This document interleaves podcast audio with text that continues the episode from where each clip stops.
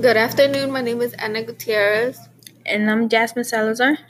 And our project name is Simple Pics. And what it's basically about is an Instagram account involving photography to show that everything can have different ways to be looked at.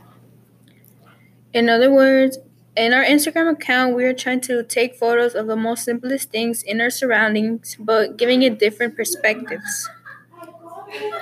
The technology we'll be using will be Yasmin's iPhone and photo editors to put filters and make them look different and show what we're trying to show.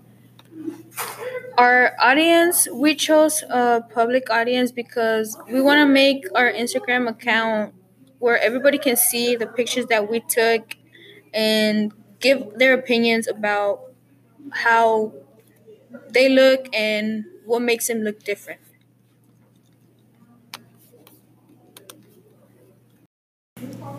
Our no's are, we will work on the project for the whole semester, we will have class time on project, involves public audience, and it also involves an Instagram account and 2 persons.